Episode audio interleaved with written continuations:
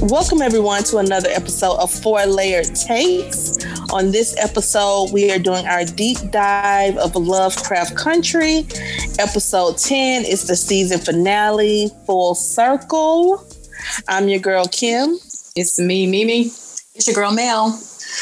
It's your boy, Marcus, a.k.a. The GOAT, a.k.a. The Queen, the Genius, the Hilarious, the Intelligent, the Amazing, the Beautiful, the Everything, Misha Green, who is the showrunner and developer, and just everything for Lovecraft Country. Yay, Misha. Yeah, I didn't know where you were going with that at first. Me either. I was getting quite nervous. I didn't know what was happening. I know. Yeah. I was like, I don't know who you about to name. I don't know if we co-sign. I don't know if we need to give a disclaimer like, here at Four Layer Takes, this is not the opinion of all of our. I was like, you're already engaged. I was like, are you about to get engaged again? Like, what's happening? What's going on? I don't know. Right. Just huge shout out to Misha Green for this show. This show was... I might be hyperbolic in my saying, but I think this might be one of the best, probably the best show I've ever seen in my life. Damn. Up until Game of Thrones let me down, but yeah. Yeah. Same season. It's not quite in my top 5, but it is a very good show, and Misha is a great showrunner. Yeah, she is. Yeah, I'm struggling between this and The Wire, so we'll see. Yeah, that's serious because The Wire is like the best show ever on television. Yeah. All right, I'm like that's saying a lot. But no, yeah, shout out to Misha Green. This has been great. Okay, so we are getting ready for our last deep dive, Full Circle, episode 10 of Lovecraft Country. And it's been a wild ride for all of us, emotionally, physically, mentally, all of it. Hyperbolically, what is that lady on Robin, do y'all remember on Black Lady Sketch Show? And she would play the Afrocentric lady. Not Nan, nigga. It was like symbolically. Just like the words. Like this show has really meant a lot to a lot of people, and especially for us, you know, Black, geeky, nerdy, you know, sci-fi and fantasy lovers out there. This has just been really cool. And a lot of us love magic, and we know that historically our community is not, we don't lean towards magic things, as Black people tend to try to stay away from that kind of thing, as we see in the show. But it's been just a phenomenal ride from jump. So we're going to start off with turning the floor over to Marcus, and you have a theme that you have for this episode 10 as we wrap up. Okay. I guess the theme that I want to talk about, and I want to say this is, I might be speaking out of my ass as a Black man, but I wanted to talk about white feminism. I don't know if you all saw Bill Burr on SNL a couple weeks ago, and he made that joke about how white women, how they hijack movements or try to take over things, but throughout history they've been on the side of white men helping to further white supremacy. So I want to talk about like how Christina is like the ultimate metaphor for white feminism. Like she was all about fuck the patriarchy. Like just because you're born a man doesn't mean shit. And she called herself allying with Black women. Black women and Black people, only when the time came, she tossed Black people aside for her own self-interest. But then at the end, she begged to a Black woman, indeed, to rescue her. But we saw how that turned out. So I just wanted to get y'all's thoughts on that. Marcus, you just said a whole lot. That's like one whole episode of this show. Like, I'm like, unpack this, talk about it, like, I mean, like I said, that's me as a Black man speaking on damn near my complete opposite of white women. So remember I mentioned that last week that may be the commentary that white women have maybe not explicitly done. I mean, they obviously have in history have explicitly done terrible things, but not as much in comparison as, you know, whites. Patriarchal white supremacy, but they've just kind of been on the side and haven't done anything. So yeah, or not intervened or whatever. And then like Bill Burr said, jumped to the front of the line when it came to movements about that, the we woke moments that we are having. So I kind of mentioned that last week. I feel like Christina has dipped in and out of that. Well, yeah. And I mean, I think it's both. Like, she, of course, is definitely against the patriarchy. But at the end of the day, when it's all said and done, she's for herself. So I feel like that's definitely on par with traditionally how American white women have been, as far as when I think back to, you know, slavery and civil rights, different things. We're not saying all white women. That's not what I'm saying. Yeah. But you know, in general, yeah, I feel like Christina was that person. Even though at the end she does save a Black woman's life because she made a promise to her sister.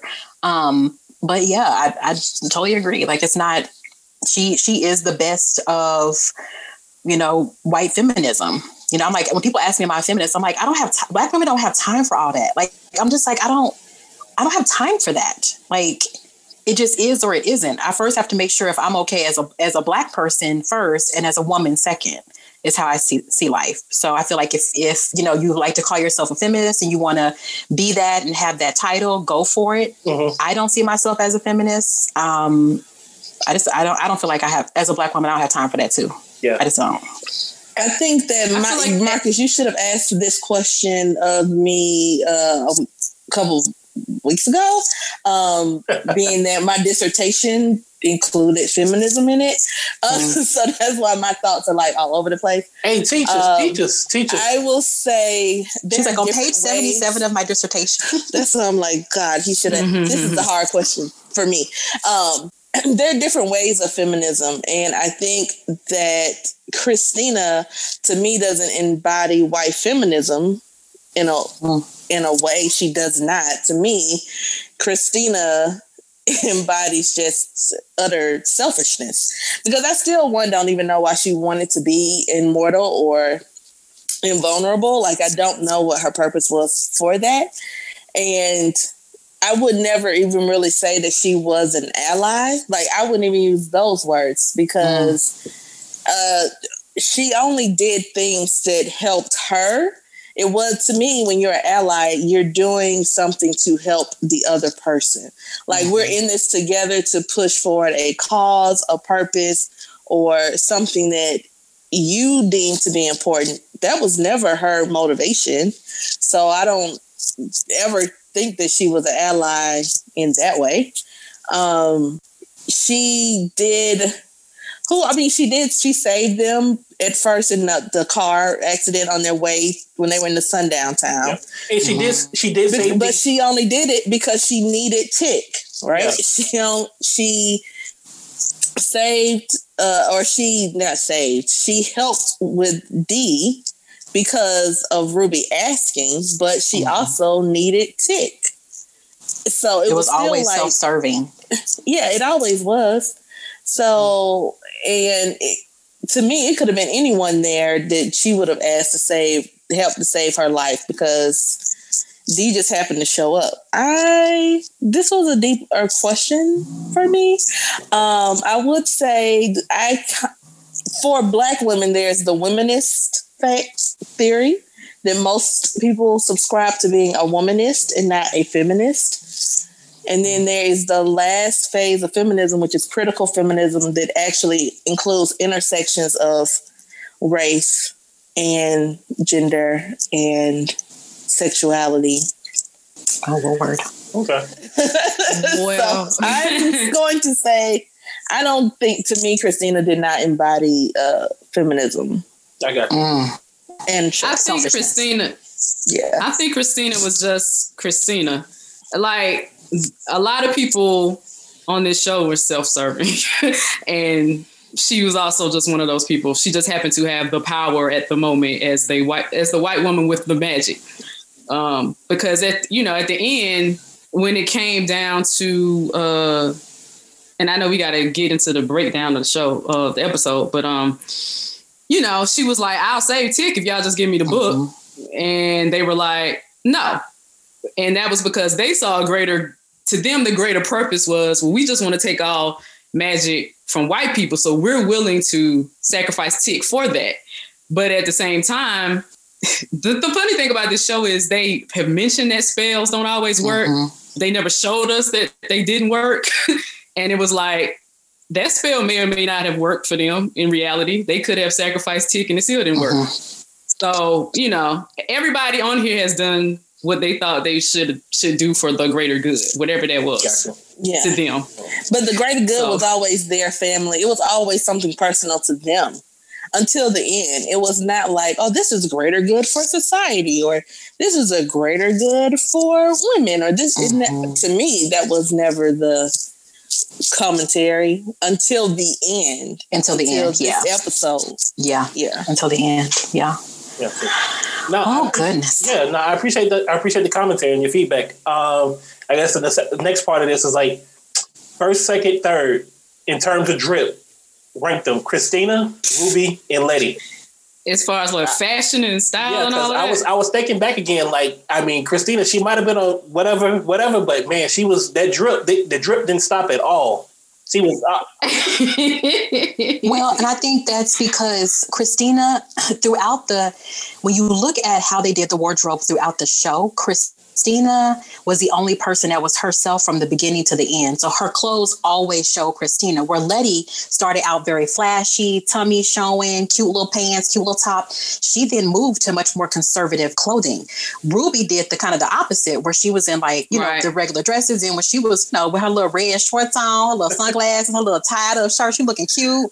So I'm like, Christina's drip was consistent because she was who she was from the first scene to the last scene until she got. So I feel like she's the only person through the clothes and what the wardrobe looked like the wardrobe department was trying to show. She was the only one that had consistent drip. Yeah, I would say. Yeah, I say it's Christina because Christina was on drip as Christina and as William. You know what? So she got double drip. That bitch was running.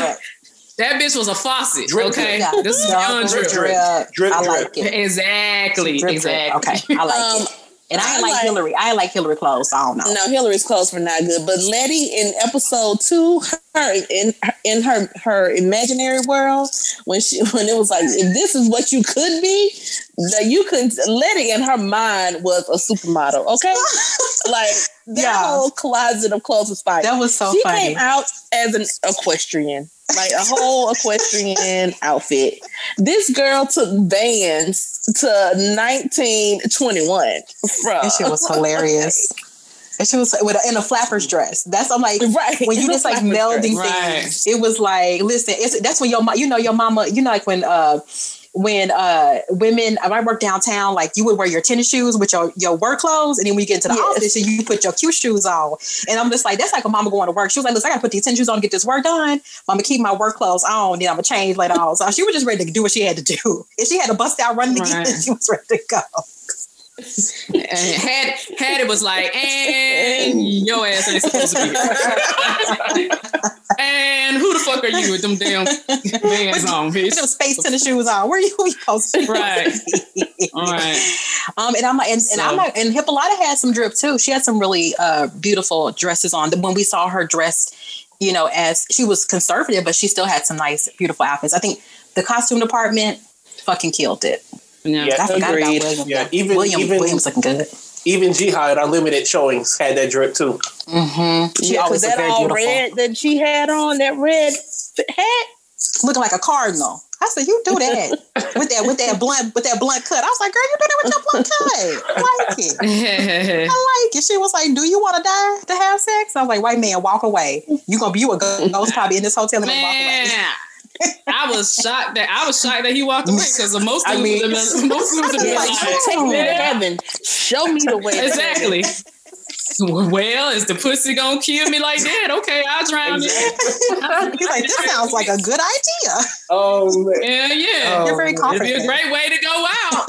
Oh man. Oh God. Anyway. That was my thoughts exactly. Anyway. Yeah, it was great. Right. It was great.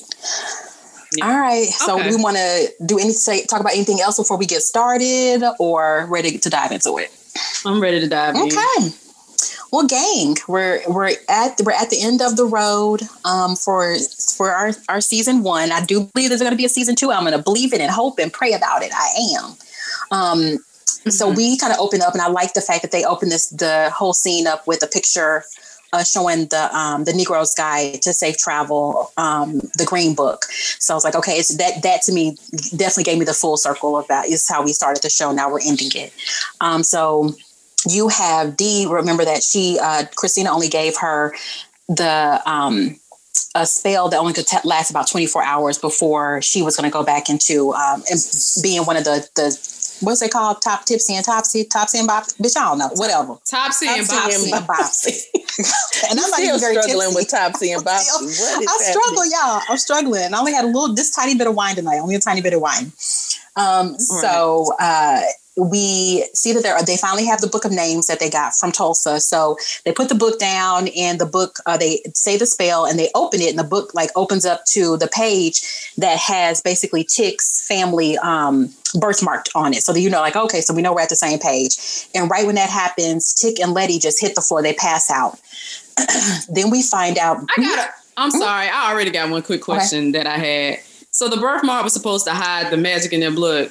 Yes. So how did they find Chick to begin with? I was wondering the same thing. How did Christina find? When I thought that, this is what I came up with. Mm-hmm. They found Chick from Montrose because Montrose was in the library reading all the books and stuff. So I think because they kidnapped Montrose, right? They didn't, Chick wasn't even there yet. Chick only came to find after to find Montrose. So I don't necessarily. But I mean, why would they even want Montrose to lure Chick? I know, but where did that come from? Anyway, that's what I'm saying. That Montrose probably triggered it when he started doing the research on Dora's family. That's my theory. Because he and Montrose wouldn't have had the birthmark, so maybe they were like, oh, somebody's doing this research. Ding, ding, ding. I don't know. We don't know what all, the Ardham. I don't know. But I thought the same thing. I was like, Hannah, if you did that to protect them, you did how terrible. This, you gonna try to protect people and hide them with a damn birthmark? Who wrote this? We need to ask me. We need to tweet that at Misha because I got some questions about the same. My thing would be I'd be like, let me find whoever walking around with this birthmark. Yeah. Obviously, they the one with the magic. I put an ad in the paper if you have this birthmark, we're gonna give you $1 million. Yes. If you have this birthmark, you may be entitled to a settlement. That's so funny. But then the birthmark wasn't even in the same place on everybody. So yeah. I don't know. I had the same question. Me too. So I was like, maybe it was from all of Montrose's research in the library. It triggered it. Yeah, I agree. Lordy. So Letty opens her eyes and she's back in Dora's family's home with Hattie. And the whole room is kind of red. And she was like, oh, shit, I don't want to be here anymore. Oh, God, why am I back in the burning place? And Hattie tells her, you opened up the book and your baby basically brought you here to where I am now. Hattie warns her, to not do what Hannah did. Do not bind the book out of fear, but use it to keep everybody safe. She was like, Hannah was like, what we can do is we're going to fix Hannah's mistake. So she was like, okay, this is good. And this scene was very complicated because it went back and forth. So I'm just going to try to tell the story from both scenes. Then we see Chick wake up at the same time, and he's with Hannah, his ancestor. But he's back at the Ardham house that we've seen so many times where Hannah's running out with the book of names. We find out that Hannah used Titus's spell. So she created the birthmark to, like we said, to hide her family and her bloodline away from magic wielders, which we see that was an epic fail. So when she opened up the book of names, she created this place. It was it's called an ancestral plane. That's kind of where they are right now, a safe place for her family to be. She said she did this kind of by accident when she did the spell. So every night when she would go to sleep, she would go there, and she thought it was hell. She thought she was basically being cursed for, opening the book and trying to do a spell. Then she had to realize that the fire that was surrounding her that she thought was going to hurt her was her rage made manifest, and that she could tame it. She could basically use these flames to her advantage. Then she realized that the magic was a gift, not a curse, and that she could pass it on through her family line. So she's trying to understand all this stuff about magic, understand the book. She's created this plane by accident completely, but she knows this is where her family can stay safe and that the magic wielders can't get to them. Then we find out that Hannah committed suicide. And before she did that, she bound the book to make sure that the book didn't get used by anybody. But she did, we do know that she gave them the words to open the book. But because she was so scared, she wanted the book just to be closed forever. And that was a mistake. Then Tick tells Hannah that she was like, my cousin Dee is hurt and we need your help. We need you to help her. And she says, don't worry, you're going to save them all. All right, Kim. Okay, help me understand, because I heard you go through that. So I've seen this episode a few times to try to understand, and I'm still confused. Okay. So, and that's only the beginning of that scene. The scene goes on. Right, but this is the part where I was confused about, the ancestral plane part and her taking her own life. Yes. So when I was watching it, I was like, did she create the plane, the ancestral plane, so she could take her own life? Like, I couldn't understand why she would take her life if she created the plane. I'm confused. So she created it by mistake. It was accident. She didn't mean to create it. So I feel like, and they don't say why she killed herself. What I think happened was magic helped her. They probably knew this. Like, I'm just trying to think of when I watch magic shows or like read books about magic, it feels like the magic was trying to help her, even though the magic knew that she was going to commit suicide. It created this, plane for her and her ancestors, but it said it was completely by accident. She didn't know what she was doing. Okay. If she thought she was going to hell every night when she would fall asleep, like in her dream, she was like, oh, God, I'm in hell. I'm being cursed. But that's when she realized, like, it was just really all of the rage that she had inside of her. And then that's she could use it. Yeah. Or maybe once she created this and realized what it was, then she decided to commit suicide so she could be safe. That could be another reason. Yeah, that's the part because I couldn't understand. Yeah, because she said she felt the pain every night. And if you felt that every night, you probably kill yourself too. Yeah. And not until when she understood something, maybe that's what it was. They never explained it 100%. I just feel like we got to just make it up in our heads at this point. I feel like she probably was like, you know what? She tried to kill my baby. I know he's never going to stop coming after me. Even though she killed him, she's like, these are magic people. They're always going to come after me. So I think maybe she committed suicide just so that she knew she could go to this plane that she accidentally created to be safe. I hope. Yeah. I hope. But they don't say why she committed suicide. Okay. But Hattie, I know we're going to get to it. Hattie is not her daughter. Is Hattie her granddaughter? Hattie is who? Hannah? No, is Hattie Hannah's granddaughter?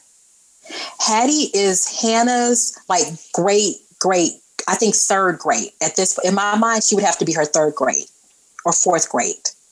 I don't know what number, but yes. That's okay. That's her grand. Hattie is Dora's grandma. Right. So in my mind, if you're talking about slave times, it would probably be her third great grandma. Okay. Yeah. Cute. I was just confused because I was waiting for you to explain that, because I was like, so she created the plane by accident before she killed herself, and then she killed herself. Mm-hmm. But they don't say why. Yeah. But I think in my mind, I'm like, if I knew that the order was always going to come after me, and I knew I created this place where I could live or I could be, dead, but alive, but safe from these magic wielders, then she was like, fuck it, I'm going to just commit suicide so I can go be safe somewhere. Because once she realized that the plan was to keep them safe, though. So if the birthmark is to keep you safe, then you don't need to be on the plane. But she never had it. Yeah, but the birthmark. She created the birthmark on her stomach. She never had it originally. You see, she created it for the baby. Plus, since she is a direct line, there's no way she could probably hide it. Like, people going to know Hannah. Yeah. They're not going to know her descendants. Yeah.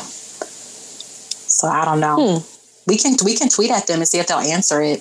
Or I feel like now we got to read the book. I think we got to read the book now. I feel like maybe in the book they explain it a little bit better. But that's the only way in my mind that makes sense. I just read a lot of magic and I watch a lot of magic. That's the way I watch a lot of geek nerdy shit. So that's how in my mind I'm making it make sense, because I thought the same thing. I was like, the birthmark didn't make sense if you're trying to hide people. You don't give them a mark to be identified if trying to hide people. That's stupid. But I was like, the ancestral plane made sense. If she didn't know what she was really doing, then she could have accidentally created something, you know, just not knowing what she was doing. And I'm like, then if I know that this order was going to come after me for the rest of my life, I would get my baby, hide my baby. And I would just be like, bitch, I'm out. I'm about to go to the plane and kick it there until people from my family come visit me when they need help. That's where I'm going to go. So next question about the plane. So is the plane like ancestry purgatory? Like these people, they don't really, they're stuck. We'll get to it later, I guess. They're stuck. Their spirits didn't go until they released a spell later in the show. That is my understanding. When they went to dust later in the show, I feel like now they have been released and ready to go to the real after. But that's not 100% because we don't know that. Okay. We don't know that. Yeah. So yeah, it's a purgatory, a safe purgatory. Okay. Mm-hmm. Okay. Yeah. Yeah, for all the Catholics out there, safe purgatory is the ancestral plane. I just went to Catholic schools most of my life. So then we see when Tick opens his eyes now, he is back in his childhood home. So his ancestor Hannah told him, "You're going to save all of them. Like, don't worry, you're going to save everybody." You know, she said everybody.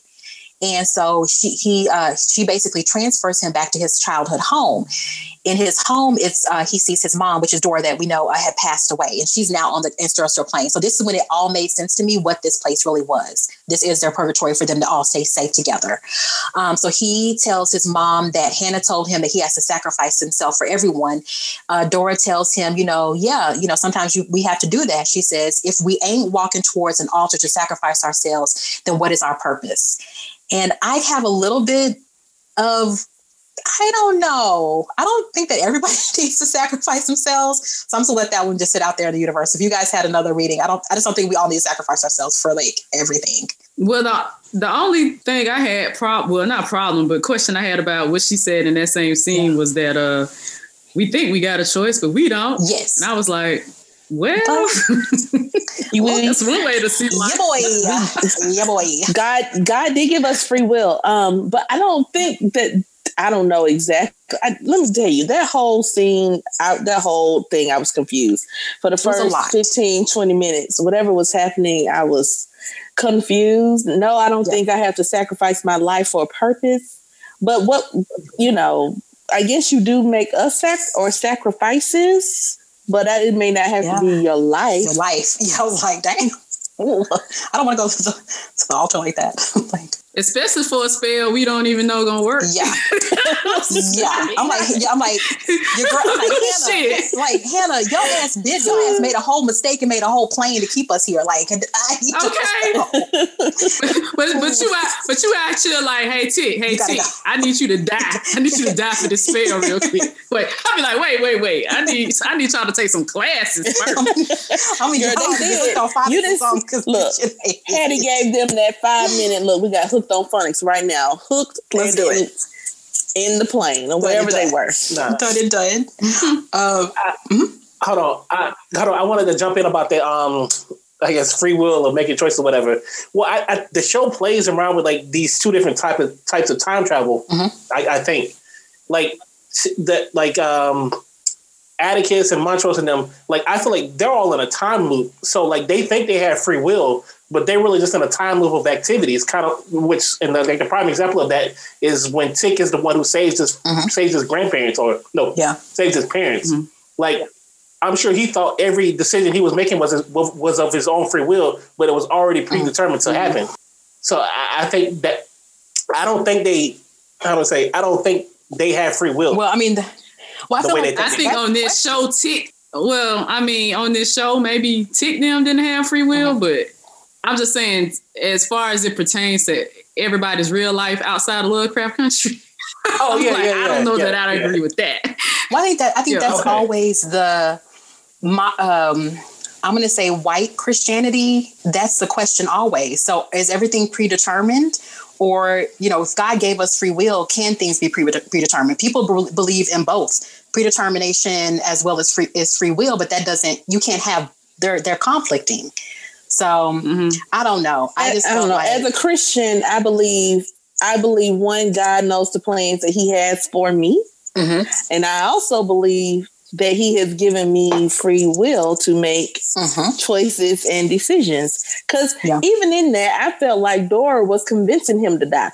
Like she needed to. She needed to. She was. Yes, she had said a number of things to him, and he was like, "Well, I'm gonna say these words and convince him to die." So now he thinks that he doesn't have a choice. Mm-hmm. She could have said, "Oh, honey, babe, you do actually have a choice. Here are some choices," but that's not what she did. Instead, she was like, "You don't have any.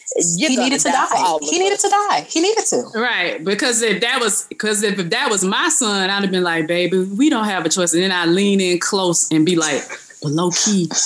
I don't know if Hannah know what the fuck she's doing, and I don't know if this spell gonna work. We all gonna be dead. What you need to do.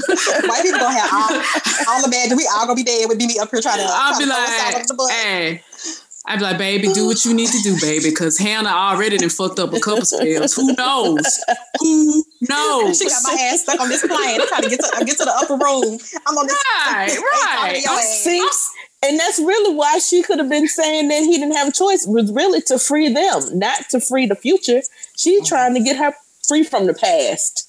But she's like, you gonna free everybody, past, present, and future. I mean, that's a lot. She tired of living in the loft above the red roof inn. Okay, and that's the other thing. So if time is a flat circle, if we're just living this, we've already lived it.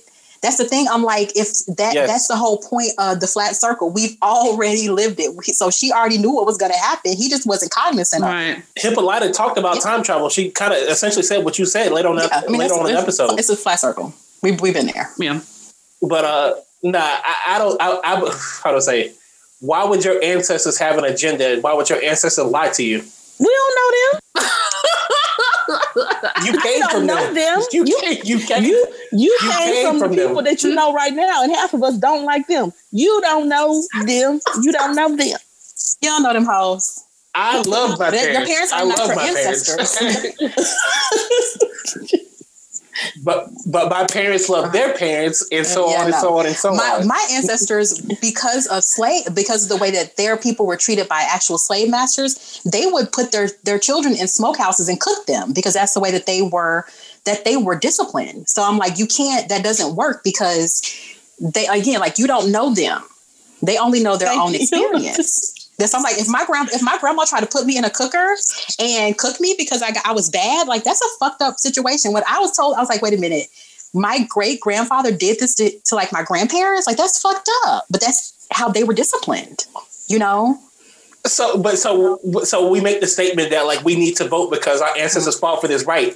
They fought for that right, but they also cooked us too. Mine did. I don't know about y'all ancestors. My ancestors, they was cooking this. I'll tell you that right now. As far as I know, I don't have that story in my family. Yeah, but I think tragic.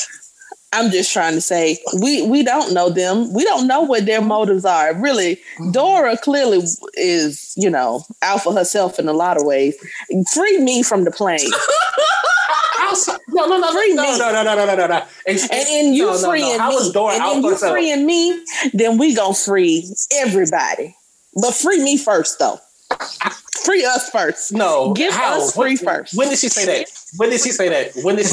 Man, she never said that. Man, we don't know. We don't know. We just. Oh, Jesus. You know. But they did free them first. They did in the show. Technically, yeah. Yeah. They freed them first. Right. They freed them first and still didn't know if this spell would work or not. for all they know, they like, hey, we out of here. Yeah, because Letty was like... We hope it works. Right, because Letty said, that was supposed to be the easy part. Oh, Lord. Yeah, I was like, oh, shit. I was like, y'all, let me turn this off because that was a bad situation. So Dora is talking to her son and, you know, his head's in her lap and... It is a sweet scene. And then she tells him that she brings up, you know, we don't really have a choice in life. She said with George and Montrose, she never had a choice because they were kind of all brought together and they're a part of her soul. And then she said she never had a choice, but she should have never been scared of that. So I'm just like, Dora, you know, I know you tried to help your boy Montrose out, but you did have a couple of choices. But thanks for not making sure that he got murdered. And on this, I just want to bring up, yes, I am an ethically non-monogamous person. I do not sign off on what George, Dora, and Montrose did because it was not honest. Like, if you're not honest, that's not actually real polyamory. So, yeah, don't do that. Don't do what they did. I get it.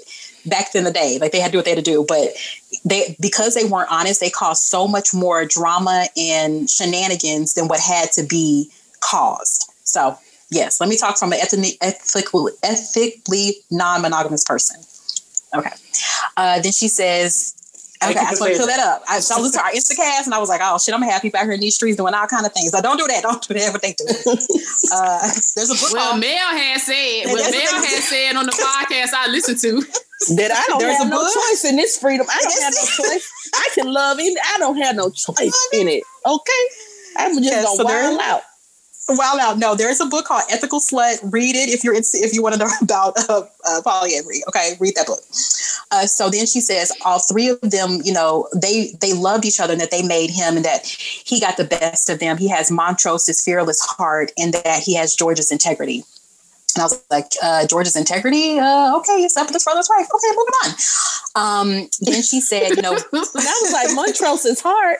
What? Yeah, I'm like, oh, okay. All right. I was like, maybe he loved Dora, but he really was crappy to Sammy. I don't think Sammy would say Montrose had a good, kind, caring heart. He said fearless heart. So I don't know. Who knows, girl? Dora lived in her own world on this. She was in her own and on the plane by herself, really thinking about some things. So I don't know. Then she said she. No, I mean, Montrose loved. He just loved hard. I guess so. Yeah, I guess so. Then she says, Tick, you know, Tick is, you're a hero, like the characters in your story. So that even goes back to episode 1 when he's reading his sci-fi book about John Carter. So she was like, we have to choose to be heroes. Then Letty, then they're in the house, they walk into another room, they walk to the living room, and that's when you see Hattie and Letty. And Letty is learning the language of Adam. And when Tick and Dora walk in on both of her and Hattie. So they get together, they say, listen, we got to concentrate to help D. So they all start saying the spells. You know, Letty is a super duper fast learner, like faster than anybody I've ever heard learn anything in my whole life. So she learns the language of Adam in like 2.5 seconds from Hattie. And they get going, they do the spell together. And since they're on the ancestral plane, all four of their energies are together. Well, really five, because the baby is there, baby George. So they say the spell, and then Dee wakes up and she's saved. And she's back to herself, not one of the tipsy and topsies and bopsies. Topsy and bopsy. It's not good. Lord. It wasn't three of them. You like tipsy, topsy, bopsy, and mopsy. And George, I don't know. A team of them. Just a team. But her arm is still withered away, so she gets up and she's like screaming and her mom is trying to calm her down. So at least we know that she's out of the woods and that she's awake. Tick then goes to tell them that they have to use Hannah's spell and they have to form a bond between Tick, Christina, and Titus. That's the bloodline, so that they can bind Christina. So that's what Hannah's spell is supposed to do, is basically shut Christina down. And then we find out later that it really shuts all the whites down. Tick tells this to his dad, and his dad's like, no, I don't like it. Montrose's like, this some bullshit. And he's like, don't worry. He's like, you die in the end. You die in the book. And then he's like, no, Dad, I don't die. You know, that's something else. It's a whole nother time. I don't die. So he's just trying to like make his father feel, you know, a little bit better, even though we all know that he knows the truth of what he has to do and sacrifice himself. Then Letty and Tick, you know, they're like, we got to get ready. We got to get going. They put their, you know, super duper backpacks on and they head down to the basement in Letty's house. And you just see there's a door on the floor that's like this red light. And I was like, the first time I watched it, I didn't even pay much attention to it. I thought it was some ghost down there. I know what the fuck was down there. And Tick goes and puts his hand, and then we realize like, oh, the chakra is down there. He's trying to calm him down. So the black one never went back anywhere. Tick has kind of kept him in Letty's house. And again, there's a lot of floors to this house. So, you know, I don't like it already. So it's fine. But he's just down there chilling out and being crazy. I was like, hold on a second. Mm-hmm. When I saw that, I was like, did we not learn from Game of Thrones that you don't keep your dragons caged up, that they come out ferocious? I was like, how did Tick think by putting his hand over the little wooden doorway that it was gonna calm this animal down. Girl, listen, he got him ready to go. He's a mother of dragons. Mm-hmm. Then they get their backpacks on, they're ready to go do the spell, and so then we see them get into, I call it the magic elevator. Then that takes them back to the museum in Boston. So they go down, then they're going to try to do the spell with the Book of Names, and they do the salt again in a big circle.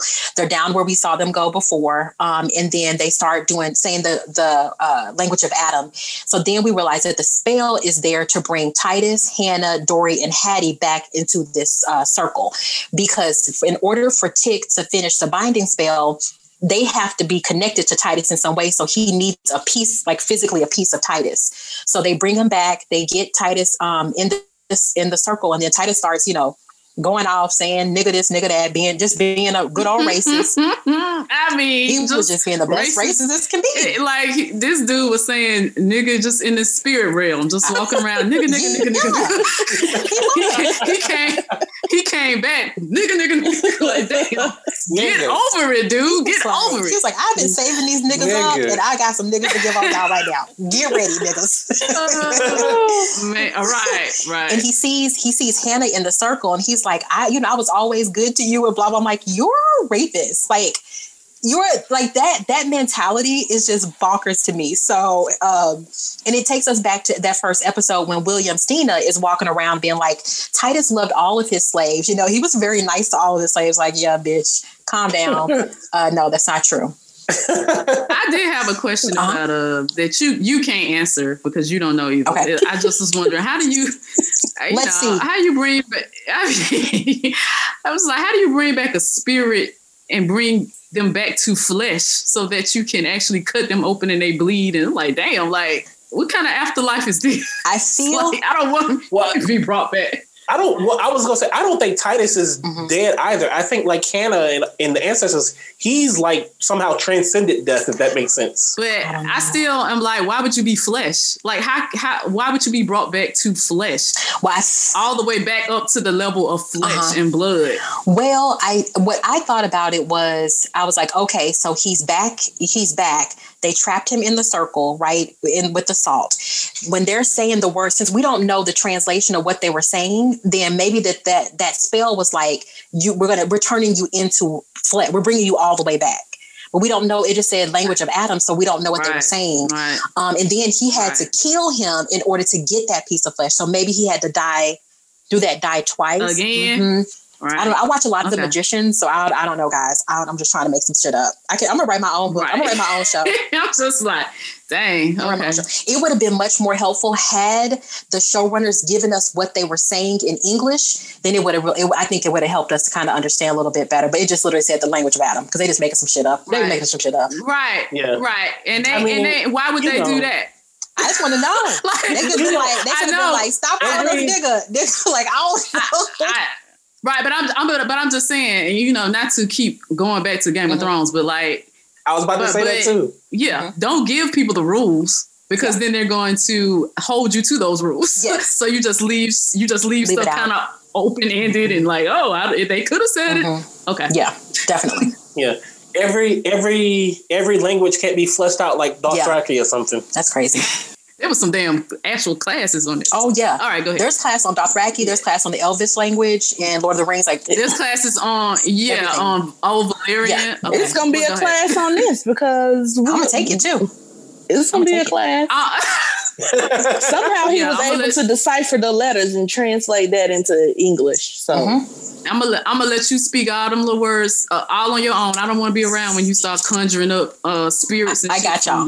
I got y'all on my Instagram. The red roof and realm. None of that shit. I don't want to be around none of that. It is Super 8 now. It is Super 8. Shit. Oh, okay. So Titus comes back and he kind of escapes the salt circle that they and traditionally you are supposed to use salt, and salt binds spirits to a certain place in a world. They're not supposed to be able to get out of the salt. Like demons and spirits are supposed to be able to, in magic or traditional magic, to stay in that salt. So he kind of disappears out, and then he sees Christina. Christina is driving with Ruby in the car, and they crash. Christina goes flying through the window, but we know she's, invincible. She immediately goes back and checks on, Ruby to make sure she's okay. And Titus says, they have the book. And so she's like, oh, shit, bitch, now we ready to go. My great uncle done told me my cousin done told me what's going on. We ready to roll out. So then we find out that Titus tried to kill Hannah's baby so that he could complete the spell. That is when I believe that she burnt the house down, messed everything up. And that's when she starts running out with the book. I feel like now the pieces of that puzzle kind of coming together when she starts. But she looked pregnant. But yeah. Didn't she look pregnant? So he was trying to sacrifice the baby in the womb. Ah, mm-hmm. That's okay. When when she was pregnant, she put the mark. That's when she put the birthmark on her stomach. So we see then her baby was going to have it. Well, and to Mimi's point, that spell really didn't work because remember, mm-hmm. if he was supposed to stay inside the salt and he escaped mm-hmm. the salt, because mm-hmm. Letty was like, oh, he was not supposed to leave. No. So I think they realized that they did something wrong, which is why maybe when he comes back, it's Hattie and Dora. Yes. They all got to come back. You need the people. Yeah, because when you think about... So if you research satanic rituals or different things, salt binds demons to a place. Like they are not supposed to be able to get out of that. Whatever the salt you're using, usually it's like black salt or like onyx salt. They are not supposed to get out of that salt ever, ever, ever. So I think that the family had to come back and bring they snatched his ass right on back. They're like, we're going to gather you on up. We're going to bring you on back to this damn circle in this magic museum. So when he comes back, Tick then stabs him, kills him again, because he already dead, and then cuts out a piece of his flesh. And I like that I think it was Think Story that did this, or Heavy Spoilers. They were like, it takes you back to the first episode where, remember when Samuel was right before mm-hmm. that he was giving them his pieces of, I think what we thought was his liver. So, so Titus now, so now that's a piece of all the puzzle that they have to have the three pieces of the body for them to do Hannah's spell. Okay, we're going to get to this, but maybe question on that. How did they dehydrate this man's whatever, skin, heart, whatever they took from him? Because later on, Tick bites into it like it mm-hmm. was... obviously they had an air fryer and... They didn't cook it. They're not edible. They had a dehydrator somewhere. You just put a little of that A1 on it and it's all good. Like, what you mean? What you mean? Gross. As I'm drinking red wine. Gross. So then we cut back to the house, and Dee is, kind of, she's really upset with her mom, and she's like, you left me, and we do know that Hippolyta left, and she traveled for over 200 years, and she tried to, see all these different things and learn everything that she could learn, and she says, but at the end of the day, I had to do that to become Orithyia Blue, and at the end of the day, I came back to you because I named myself your mother. So I was like, she came back. Don't eat that food she brought to you. She came back. I know. Oh, and I know in the Insta take you were like, the closed captioning understand she said everything's Jade, but that was slang for everything's good. Oh, okay. I didn't know. I put it in my notes too. I was like, did anybody know what this meant? Because I didn't know. Yeah. Well, you find that in Urban Dictionary or something? I just looked up what does everything is Jade meant, and it's like 30s, 40 slang. Jade meant good or everything's copacetic, in other words. Okay, please are you. We need to bring that back. I like it. Yeah, we can leave it, but but for real, it took her a long time to decide that she wanted to be her mom. Then I was like, she was up 200-something years. Dee was like, I don't care about 200 around. 200 years is a long time for you to decide that you wanted to come be my mama now. Like, what kind of child was Dee that it took you? I thought Dee was a good child, but it took Hippolyta 200-some odd years to figure out.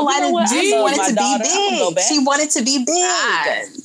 Dee was like, "You mean it took you like the United States is damn near a fully grown adult country at that point? 200 years? Like shit, it took you that long to figure out you want to be mama again? She was mad too. What? She was not. She was not. She was not everything's Jake. No, it's not okay. Yeah, right. Sorry. You know, it's sarcasm. I love that about you. Nah, everything copacetic, mama. Everything cool. Yeah. So there, you know, she's telling her to become the comic book character that she wanted her to be. This is what she had to do. And so, you know, Dee is still kind of upset about it. We see then the crew is downstairs. They're kind of like clean up the shop and get everything in order. And your girl Christina walk in like she owned it. And I'm like, bitch, you don't own this shop. Calm down. So she walks in. She was shocked. Listen, she know that was some drip. I said that black and green. The matching dress. Girl, you did that. Ooh, I want that right now. I was like, okay. If I was led, I'd be like, time out. Where you get that outfit from? Yeah. Marshall Fields. Marshall Fields. They was having a sale. Right. Did my sister get that for you? Down to Marshall Fields. I know. She had that family and friends discount. Okay. Where they sell? I'll give you listen. You got that. Okay. So Christina walks in and she tells her, excuse me, Letty tells Christina's like, well, you know, I know you have the book.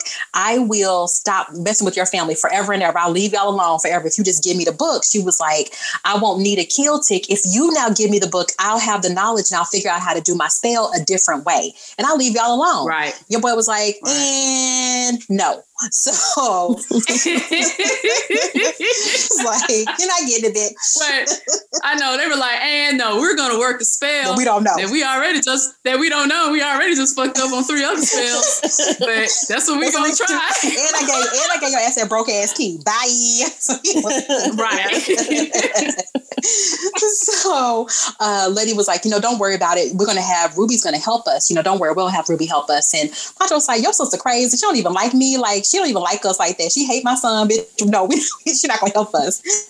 I'm like, Montrose, who likes you? Yeah, like, you're terrible. You are super Dora terrible. Likes him. Dora, yeah, I guess Dora liked them. So you know, Christina leaves, and as Christina's walking out the door, Letty doubles over, and Christina now has reneged on taking the Mark of Cain back. So she was like, "Bitch, I'm gonna take this mark, and you about to be dead. You know, you want to give me the book? Ain't nobody gonna live but me forever and ever." So then she walks out, mm-hmm. and then Letty, now we know that she doesn't have the Mark of Cain to protect her anymore.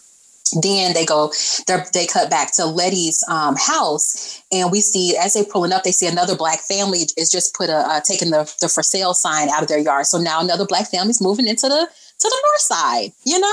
Yeah. And this is what we call the white flight. The white flight, yes. Yeah, but I'm like... You might be fleeing, too, after the police died because of the shotgun attack. You might be like, okay, y'all, this will be much. I might need to leave.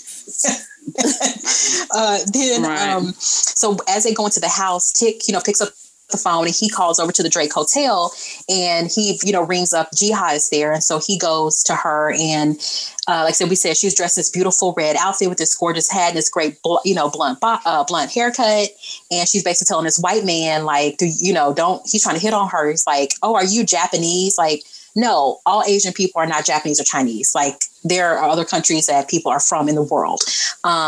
So he walks away, and basically Tick, you know, tries to apologize to her, tells her, you know, that they're the same. And, you know, basically like, you know, it's okay. You know, what I did out of fear, basically, when I kind of rejected you. And she's telling him, you know, her mom is dead now. Like, her mom is dead. She doesn't understand these feelings. And so Tick is like, well, what you're feeling is grief.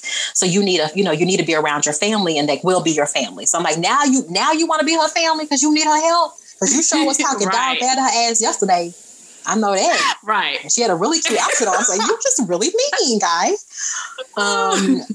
So then she says, so now we find out her mom died. Remember, we were kind of like, well, did her mom die? So now that she would be the 100th soul, but that I think that her mom died. And sacrificed. Remember when the Shaw woman told her, you know, bitch, you basically came back here. You ain't bought my 100 lives. Like, bitch, what you doing? The mom, she wanted the answer. Yeah. So the mom probably sacrificed herself. I always thought that when the last life was taken, that she would be like, she would no longer be the Kamiho. Yes, but I guess not. I think it has to be a man. I think it has to be a male's wife. But I feel like what she want, remember, because she kept asking the lady, "Can you tell me about Tick?" And she was already mad. She was like, "What are you bringing to me? You know, what are you sacrificing for this information?" And that's when her mom, I think, said, "I'll give you my life, you know, for her, and to let her know what happened to Tick." So Jihad still need to kill one. Yes. Dude. Mm-hmm. I was like, she could have killed that white dude, but I was like, she could have killed him. Season 2, all about Jihad and finding the last soul. I'm gonna be honest, I'll be keeping them 9 tails myself, but I mean, I get it. So you do you, boo. All right. Before we leave the scene, I want to get y'all's feedback and thoughts about this. Mm-hmm. So say that was a beautiful that you think of the most beautiful man in the world that you would want to sleep with or whatever. And he said what Gia said. What would you do? I love my life. I'm out. Yeah, I'm like... I think it's a totally different dynamic when the roles are reversed, because a man can literally choke the shit out of me. Yeah. Like, sex or not, if a man says, are you willing to die for this dick? I'm going to be like, no, absolutely not. Yeah. You need to walk away. This is for guys and girls. If somebody tells you that, just walk away, guys. Right. Pussy and dick is not worth that. It's not. Just walk away. Walk away. Go on Tinder, right. Go on Grindr, go on whatever you need to go on. Find you somebody else and keep it. I know those are games that people like to play, like the I can't get it. Yeah. Out. The asphyxiation, you know, where they the choking and stuff. Hey, yeah. I know those are sex games that people like to play, but sometimes them games go too far. Yeah, and, I mean, in the end, we're not here to especially shame. With someone you don't. Right, especially when you don't know the person is a stranger. Yes. I can neither confirm nor deny certain things, but walk away. Not somebody I just met. Yes, guys, this is your girl Mel. It is a kink that is called breath play. If you want to do breath play, do it with somebody who knows what they're doing, and then you vet that person to make sure that person is not a crazy lunatic run around murdering people. Because you don't know my safe word. Exactly. You don't know my safe word yet. Pineapple is not everybody's safe word. It's not pineapple. That's not it. That's not the word. Go to another hotel. Go get out of the ghost hotel. Nah, thank you for that PSA, Mel. And not just breath play. I think BDSM in general. But just things that are new to you sexually. Find the people, do the research, and do it safely. And vet the people that you're doing it with. Get at least 2 recommendations for that person if they want to show you something new, just to keep yourself. And you can always just drop into the, 4-layer takes. I will help you do the research. I don't want nobody out here dying in these streets with no crazy people. Mel, here's another lesson from Dr. Mel. Mel said, "Come to the bedroom with your resume and 3 references." Okay. Let me tell you. The profile.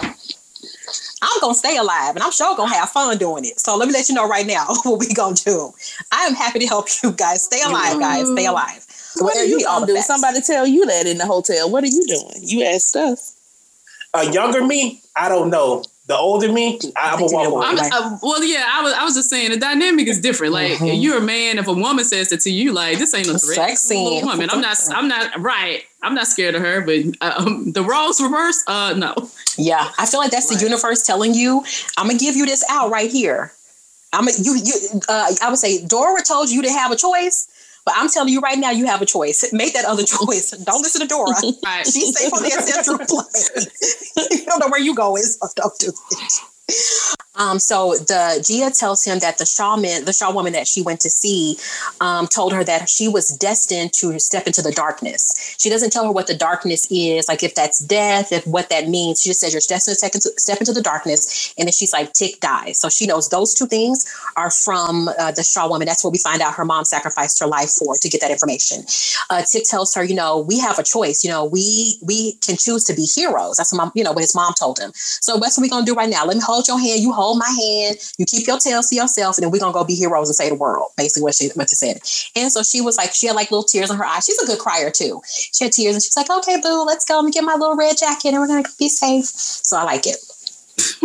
So then we see Ruby and Letty meet at their mom's grave, in the graveyard, and she's basically like, "Listen, I need your help because we have to bind Christina. So can you help me, Mimi?"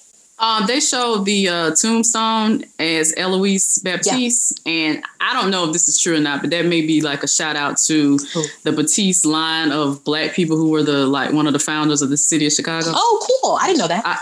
I just want to throw that out there. I don't know that that's a fact, but that could be what it is. Oh, I like that. I like that. The Baptiste. We know they're probably from Louisiana, moved up. So yeah, love it. So Letty is like, you know, we need your help. We got to get this finest spell on Christina ass. I know that's your boo. I know that's your love. I know you love Williamstina, but we need your help. And then Letty was like, yeah, I got to, you know, admit to you, I missed Mama's funeral because I was in jail. She was like, well, you know, we get it. I know something was going on. And then Ruby tells her basically like, you know, you want to be my sister only when it's, you know, convenient to you. You only want for me to help you when you know, you want to only claim me as your sister and family when you want me to help you. So she really wasn't feeling it. And before Ruby walks off, she gets upset and walks away. And she's like, there's something else I have to tell you. And Ruby turns around, but then the scene cuts. So I don't know what else she told her. I'm interested in maybe knowing what do you think she told her? My theory is that she told her what their plan was with the spell. Like, we will potentially empower Black people with magic and deny it from white people. I do have a question about the logistics of how that's supposed to work when we get to that scene. Okay. But, okay. But also, okay. You know, I don't like Ruby. You know, I am not a Ruby fan. But I'm like, Lady has really been trying to be your sister. She really has been trying. You are just so caught up in your own little world and your own little thing. Ooh, I'm glad she met the end that she met.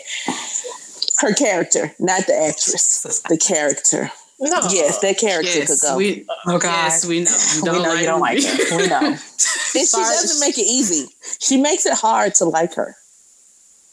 Okay. Her poor acting. We support you. Oh, okay. Okay, we know. We get it. We don't like her. Okay, bye. Bye, Sansa. Bye, Ruby.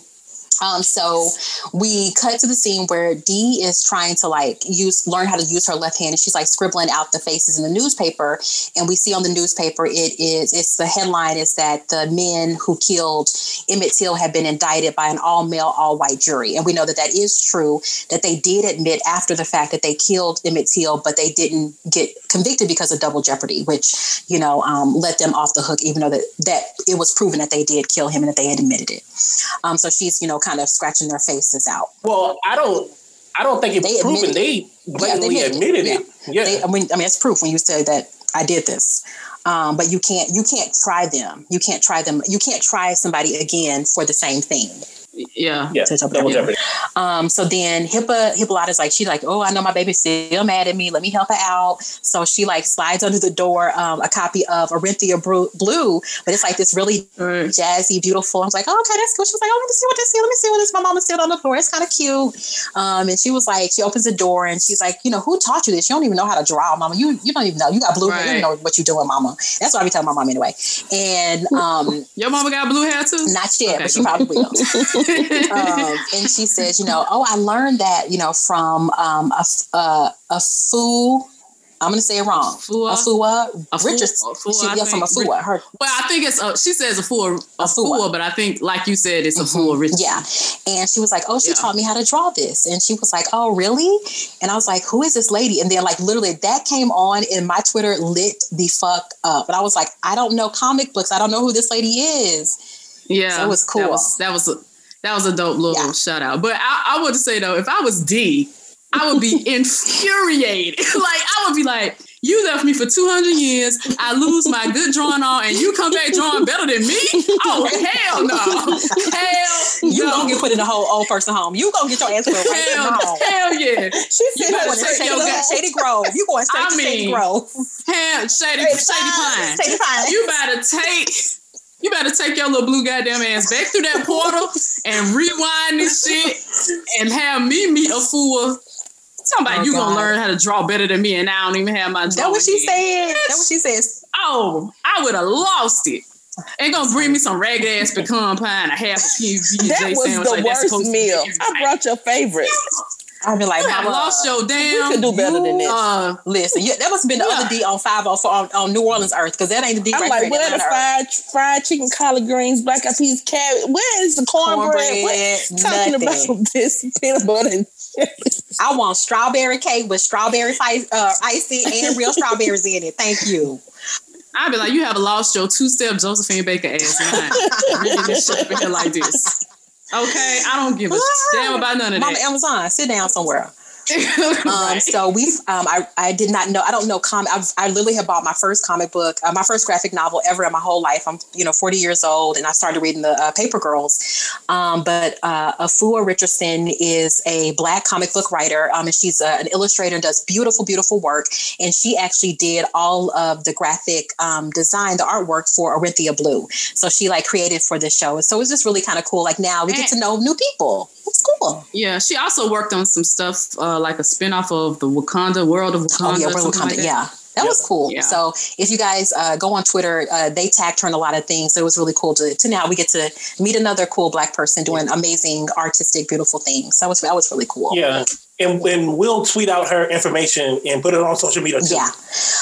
Then Hippa tells her, time really works she was basically telling her time is like a flat circle. It's there's no point in it. It just kind of continues to go. And then she was like, I'm going to, you're going to draw. Don't worry. You're going to draw. I'm going to make this happen. Then she kind of walks into she opens a door to a room. And I think that's still I'm sorry, guys. I think it's still that magical room where they found the Ori and all the stuff was going on and the people got killed. And she opens the door and all you can't see what's in the room, but you hear contraptions and stuff happening.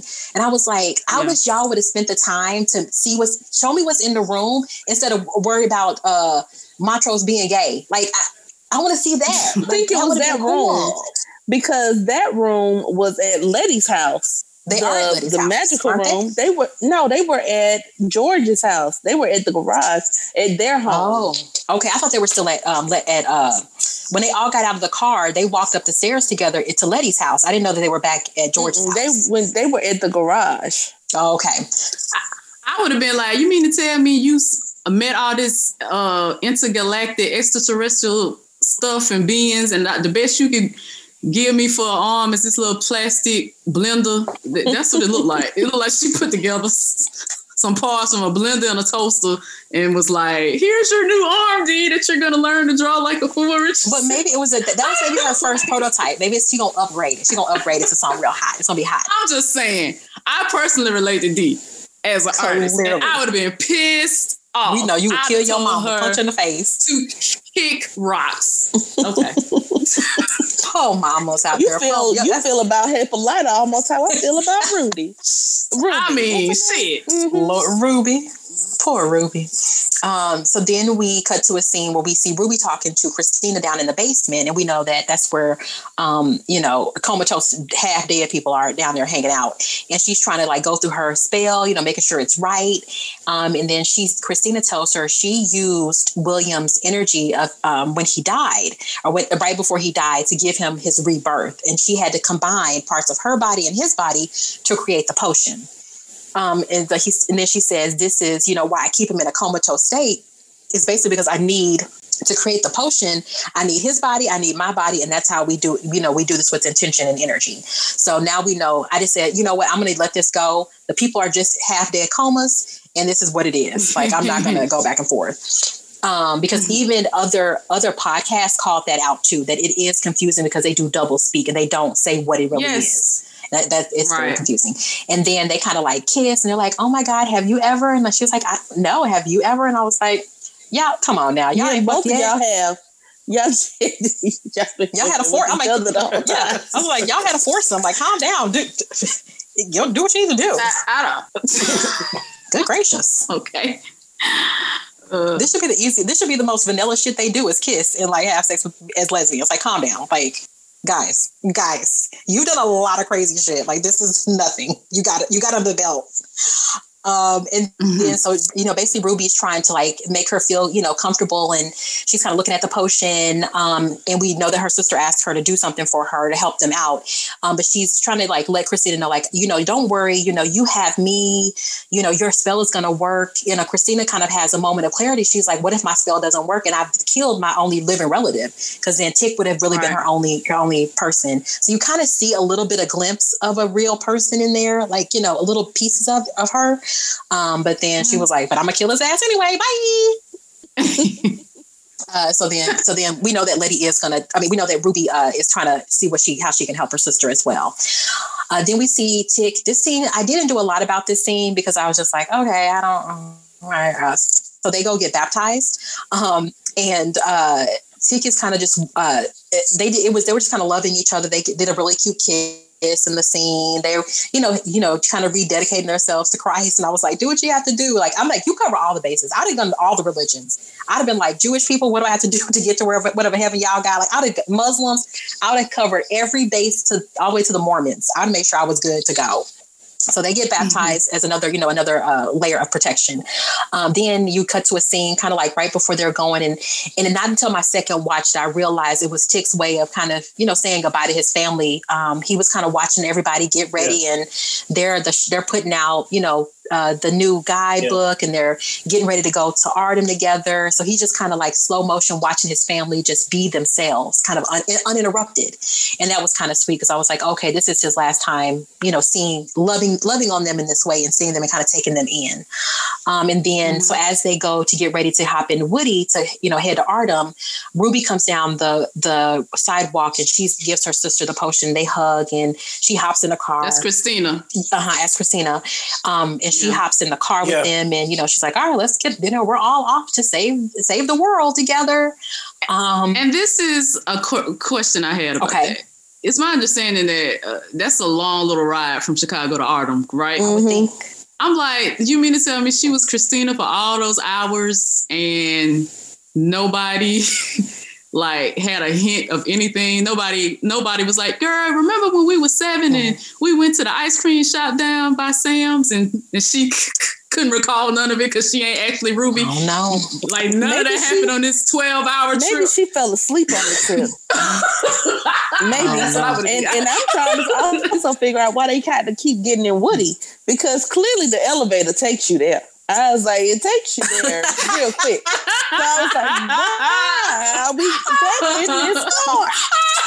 Just go get on the elevator and go downstairs. Y'all just was there. You just was there. They trying to bond. They were trying to bond in the car ride. That's funny.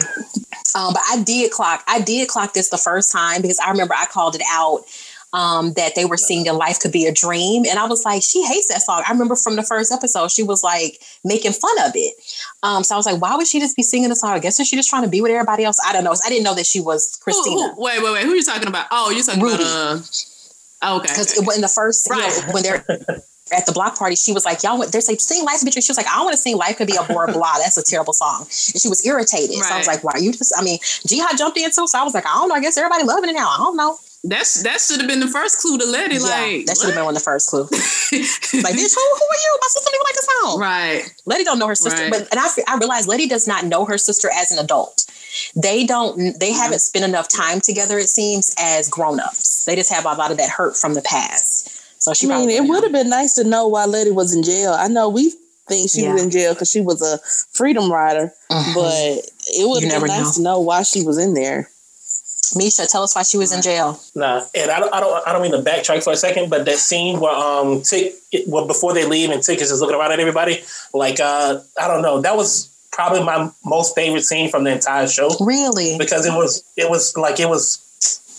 I mean, of course, it was probably like it was like happiness, like the last time that he was like probably going to be happy, and like being able to have the people around you that you love the most be at least okay for the most part, and just cherishing those moments that you get to witness. Yes. Yeah, I dig it. I dig it. Yeah, I do that. Like at Christmas when like all of us get together, I love just kind of sitting in the corner, just looking at everybody having a good time. Like as the older I get, the more sentimental you get.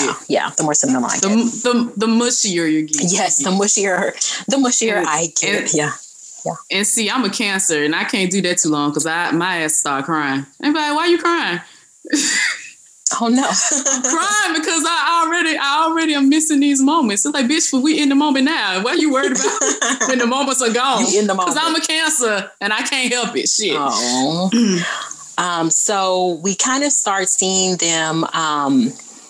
Getting together, they're in the car, they're kind of singing, they're having their, a little fun time together. And they're trying to go save the world, basically. And so they get to Ardham, they roll up. And so Tick and his dad are trying to put the salt out, and Tick has to, we already kind of referred to it. He opens up the little canister and he gets Titus's body, and he's like, I gotta eat it. His dad's like, dude, just eat it and swallow. There's like, just break it off and swallow. So he does that, and he drinks the potion that Ruby gave him, or who he thinks is Ruby gave him. I was just wondering what was in that. What was it? I mean, since it obviously wasn't Christina, I was just wondering what was that potion. You don't think it was? I thought it was Christina. I thought it was. Oh, no. It would need to be Christina. That would have been the binding spell, right? Yeah, because you needed all three of them. Okay. So I thought it was hers. I thought it was her. It was Christina. Okay, that makes sense. Well, I'm confused then. Yeah. Like, when you saw Ruby, I mean, I'm assuming Christina did it anyway, but she took the little vial that had her DNA in it, because there was a little vial on the table. So maybe she actually did give it to Letty. Yeah. But I don't know. Christina will also know that that's what they needed for their spell to work. I don't know why she would give him a piece of herself, knowing that that's what they needed for their spell to work. But Christina is arrogant enough to know that they don't know all the things about spells. Because also, when Christina was talking to Ruby, when she was talking to Tick, she said you need intention, energy. It was three things. She said a body. Right, and a body. But when she was talking to Ruby, it was four things she said you needed. There was another thing that she never even told them. Location. Yes. That they needed. So she Christina knew all the pieces. She just didn't know jihad was the factor. But she had everything else. So I still don't see her willingly giving her blood to him. But anyway, it's neither here nor there. Somehow she got a piece of her. But that's my thing. I'm like, she didn't willingly give her blood. That's the thing. She didn't. Ruby stole it. Yeah, but it wasn't Ruby. Yeah, that's what I'm saying. But then there was nothing in what they thought was in that vial wasn't anything. That's what I'm saying. I was just like, I was wondering what was in there. Oh, probably nothing. Probably some mess that she just made bread. That was my only question. I was like, I wonder what was in that vial. Yeah. Yeah, I don't think it was in there. Okay, so they're in Ardham. So he takes a bite of Titus. So now he's drinking the potion, which he thinks is Christina. So now he'll complete that triangle and have all three of them together. So then he goes, he puts his little backpack on and goes to make himself a sacrifice to Christina to be on the altar. So he walks up and she kind of like straps him in or whatever. And we see that they're in the burnt out house that we know had fallen, that had basically burnt up and fallen down. Jihai, Hippolyta, and Montrose are on the bridge, and they're making symbols on the bridge. So we find out that to do this binding spell, you need to have a binding triangle. So the triangle would be the bridge. Then we see Ruby and Letty over in the tower making the same binding, and then you would have Tick down at the actual sacrifice. So that would have created this triangle, the binding triangle that they're talking about. Then did they say that in the show? They make reference to it. Letty makes reference to the binding triangle. So that's why I didn't understand. I was like, why are they in random places? But then she just talks about it. So I was like, oh, okay, that makes sense. If you need, it's all. It seems like the balance is at perfect. The stool is like the three pronged. So they were trying to do those. Right. Trying to do make that triangle. So we, as Ruby and Letty are, they're trying to like get everything done and get everything together. Like, okay, Letty's like, okay, we done it. Let's get ready to get out of here. And then Ruby kind of turns around and looks out to the moon, and she's just talking, kind of just saying random things. And, she's like looking over, and Letty's like, well, what you see? Is something over there? What's going on? Some foolishness. And Ruby's back is to Letty, and she says, I finally understand what the pull of family. I understand the pull of family for the first time. And then you see Letty's face go like, bitch, you not my sister. Right. So at that moment, you know, at that moment, Letty's kind of like, okay, this is Christina. And she kind of knows that she knows that Christina can become other people and kind of shapeshift. So she immediately realizes that this is not her sister, but it is the evil villain. Then they start to fight. And Christina basically tells her, you know, I caught Ruby trying to help you. You're the reason that your sister is dead, basically, like, oh my God. So they start fighting and they're wrestling. And she basically throws Letty over the edge, and Letty hits the ground and basically, you know, cracks her neck and looks like she dies. At the same time that's happening, we see an angry mob of the people that we thought were very docile, you know, in the episode right. 2. They're like they're beating up, you know, Hippolyta and Jihai and Montrose. They knock Montrose out, knock him out, and they basically take them and take them to Christina. I didn't understand why they just didn't kill them, but I didn't either. They would have made more sense. Right. And then Christina tells, right before Christina throws Letty over the side, she tells her, you know, she made a promise to Ruby that she would not kill her sister. So you remember, right. She had removed the marker cane in the flashback on my second watch. That's when I saw that she puts it back on. I saw it. Yeah, then. I was like, right. I didn't see when this happened, but Marcus did call it out the first time. I know I didn't see it. So she and I thought it was Ruby because she was Christina as Ruby. So isn't that right? Mm-hmm. Okay. It was a little bit confusing. Yeah. So we realized that. So now this is the second time that this is the second time that Christina has brought Letty back from the dead in this show. So she that's true. So we'll see at the end she does bring her back. So you know the mob basically, you know, they grab them, they take Jihai and Montrose's body and Hippolyta to where Christina's doing this spell we, you know, she's trying to, you know, do the spell, kind of getting things going. And then they cut to Dee. They just basically left this poor. Why did they leave her ass in Chicago? I don't know. But they girl, they leave her. They did. Nobody in this show gives a fuck about Dee. I have learned that. And she is a neglected child, but the showrunners do make a good point about why she's in the car. Yeah, if you listen to Lovecraft Radio, but yeah, still, like God, no, guys. So Dee is in the car with her little flashlight, and she's reading Lovecraft Country, the book that her nephew, her nephew wrote when he was an adult. So she's reading. Well, it may be her cousin. It's certain. Might be her cousin. I'm gonna go with nephew. I'm gonna live in nephew land. Okay. So then another monster comes up, and so then her Shaga comes out, and he was like, he starts rocking the car, and he's like, oh no, you're not gonna mess with my girl Dee. She's my new mistress, and he goes and attacks him, and so we know that Dee is least being looked after by the Shagra that her cousin brother has given to her. I'll say that. Did he tunnel all the way there from Chicago? Girl, he could tunnel anywhere. Girl, no, he got on the elevator. That makes sense. That he got on the elevator. I do. I get that. Even the Shagra was like, why these motherfuckers just ain't get on that elevator? Exactly. It is. So he goes and he makes sure that Dee's okay, and he kills the other one. So clearly he's the most powerful of all of them. We kind of find out. Then Tick is on the altar, and Christina basically slashes his forearms open and basically bleeds him to death. And you see that she's doing the spell, and now she's getting his energy, and he's basically slowly dying. Yo, that was just Carrie completely fucked up that homecoming dress. Oh, dude, that was gross. That's exactly what it reminded me of. Yeah, that was gross. Yeah. Definitely, I didn't even think of that. Carrie vibes. Yeah, Carrie vibes.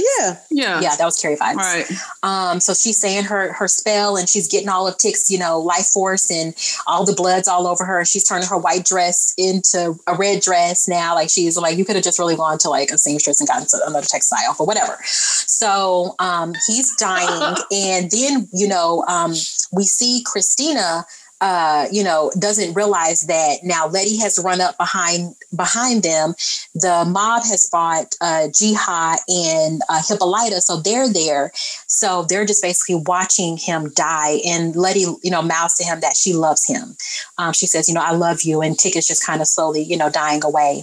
And in this scene, I was just happy that they did make Montrose comatose, or he was asleep or whatever he was doing, he got knocked out, because it would have been really bad for him to watch his son kind of die like that slowly. So as he starts to die, Letty starts to chant and starts to say the spell. So she starts to do that. And she's like, we're not going to go silently, basically telling Christina, she just starts to do the spell. Christina's like, bitch, ain't not going to work. I'm already, he dead. I'm the best bitch in the world. Like, you see my red dress. She was like, and Letty just persists. She does not give up. She just keeps saying the words, And then it starts to work. Then Letty, Christina turns her back and she's like, whatever, girl, whatever. Letty takes the knife, the sword that Christina cut Tick open, and she stabs her in the back, and it comes out of her stomach. And I was like, I don't know why. I really like that when people do that to other people. Not like in real life, but like on movies and stuff like that. Not in real life, but on movies. So she stabs her, and here comes the sword. Okay. And then, because it's so dramatic, she was like, bitch, I don't care. I'm already immortal, idiot. Like, ha, ha, ha, dummy. And then she pulls the sword out. And then Jihad was like, oh, I remember. Wait a minute. The witch lady told me I need to step into the darkness. I'm like, yeah, bitch. Yeah, step. Let's get it. Let's step into it. Get the step in. Shit. Your ass in there sitting up. This is the damn chant. So as Letty is making the chant happen, you see all of this swirl of darkness start happening. Like, it was like the smoke monster on Lost. So it gave us real Lost vibes. So it starts swirling away, and Jiha steps into it, and then she lets her nine tails kind of start, just protruding out of her body. She then starts to connect Tick and Christina. So now Tick, Christina, and Titus are all connected, and now they can finish the binding spell. So then you see Letty does not give up, and she's still saying the words. And now you see, Jiha, when she kills somebody, she sees their memories, in all their life, flashes in her eyes. So then that's when we saw Tick connect to the Shaga to D. We saw Christina put the mark of Cain back on Letty as Ruby in the tower. We see Hippolyta. We see now that Hippolyta has known that Tick was going to die the whole time, because he gave her the letter to give to his dad when he passed away. And I was like, oh, shit. And then they're kind of in the surgery room. She sees all these bloody, cloths. I'm like, oh, she just did the surgery. And Tick was there when she did the surgery on Dee's magic arm or whatever. Then we see Ruby is in the basement in a comatose state. So we know that she is in a suspended animation. So she's not, I don't think, all the way dead.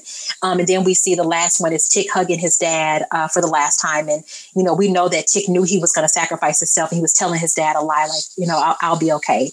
So he kind of, gives his dad a hug, gives Montrose a hug. And then we see everything, shit break loose. Hannah's spell has actually worked. Jiha, like I kept saying from the beginning, was the magic nine tails. So everything starts to happen, and rubble starts to fall on Christina. And guess what, guys? She's not immortal. Bye.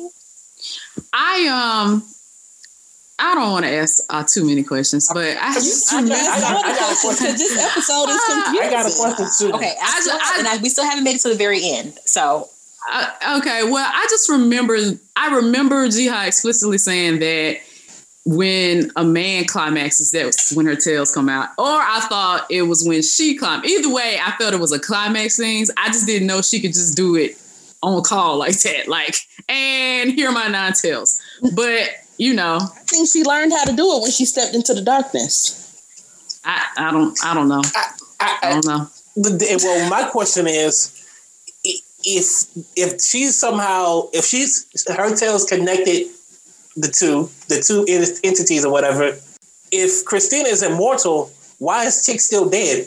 If Christina was alive and had Tick's blood and all that good stuff or whatever, why is Tick not back to life then? Where did that energy go? Where did that go? My question was, wouldn't that introduce a fourth party into this little design we got going on, and wouldn't that fuck up the spell even more? Like, y'all have introduced another thing into this spell. Y'all got a lot of questions. I need y'all to narrow down all these questions, because y'all literally asked questions. So what's the I don't think any of these are true questions, because none of us know the answers. It's just us thinking out aloud, you know? So I don't get I don't get Marcus's question, because I'm like, the energy that happened went to shutting down all the white people to make sure that they don't have magic anymore. So it wasn't for Tick. Tick was dead already. He was already dead. Then why did her tail pick him up? Why did her tail go through Tick? Yeah. If he was already dead. I don't think Tick is dead. I actually don't think he's dead, but I don't think he's dead in no. I think he's gonna come back. Well, I thought your question wasn't Christina already immortal, so why did she die at that point? Unless the spell she was doing wasn't truly complete. That's what I thought. I didn't think that she truly completed the spell. Yeah. I think it was a play on, it was a commentary on hubris, because she was just like, ha, ha, ha, bitch, I'm alive and you're dumb and I'm done. She was like, no, you actually didn't finish your full spell. Now we're about to take all your magic. So I think it was a commentary on hubris and really celebrating before, all your chickens have hatched, or whatever people say. I don't know.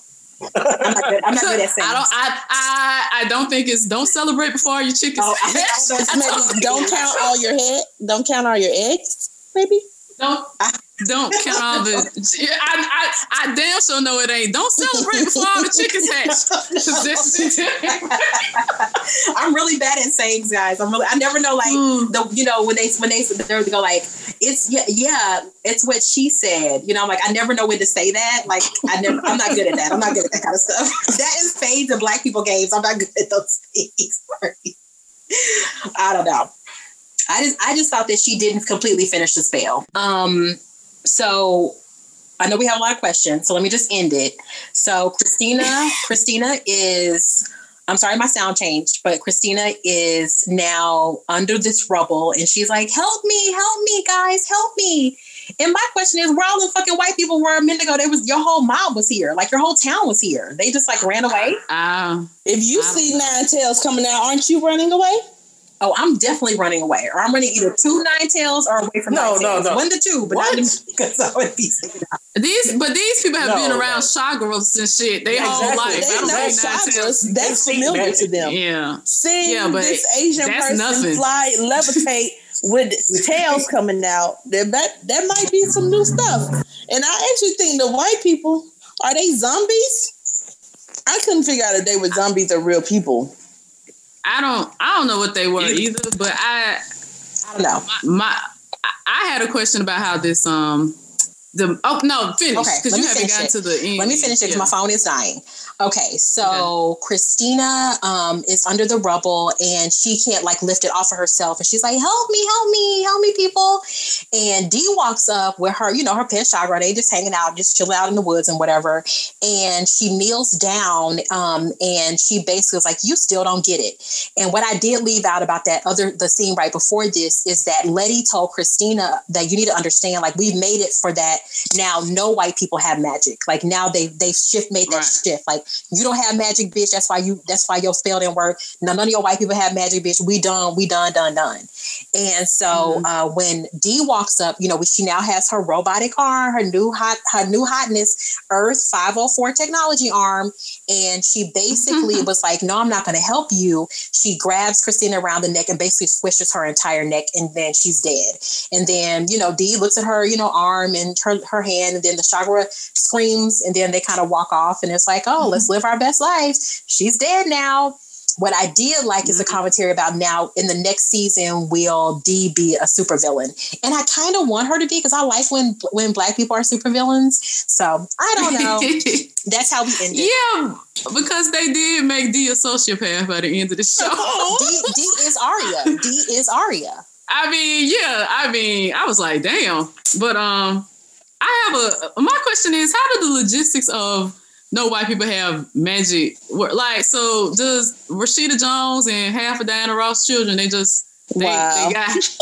They got some magic, but they just don't have all the magic. I feel like that's like, how does that work? That's a question for book readers. That's a question. You need to read the book. We're gonna need you to go to the library, check out the book, and then tell us later.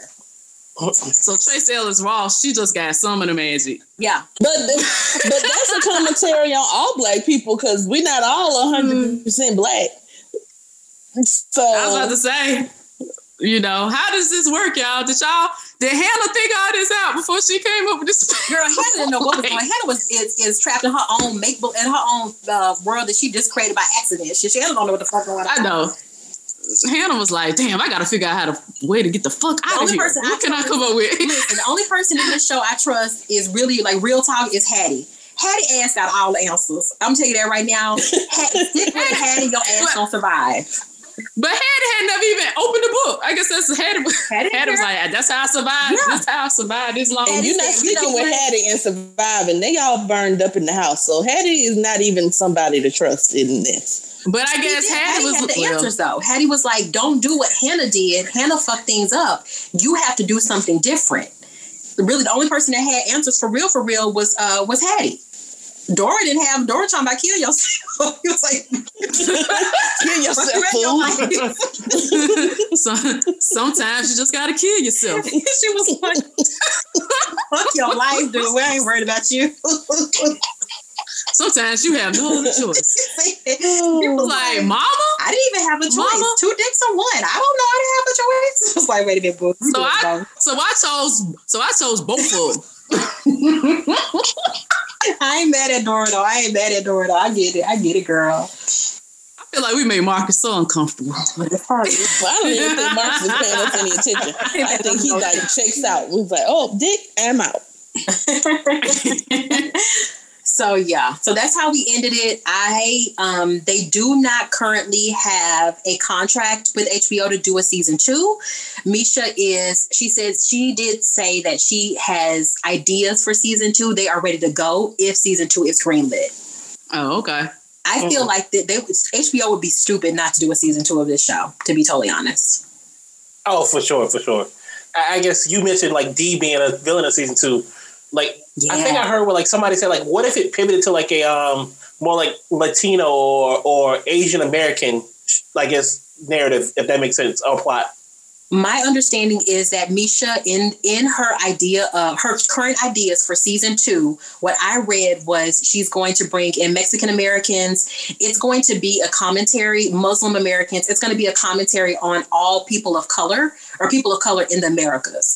So from my understanding, the last thing I read was that it's going to be next season would have Mexicans, Muslims, not non-white people doing things that shape our reality. Gotcha. From what I read from her ideas for her next season, if she gets greenlit, which I hope that they do. Please light it green, light it green up. I don't know.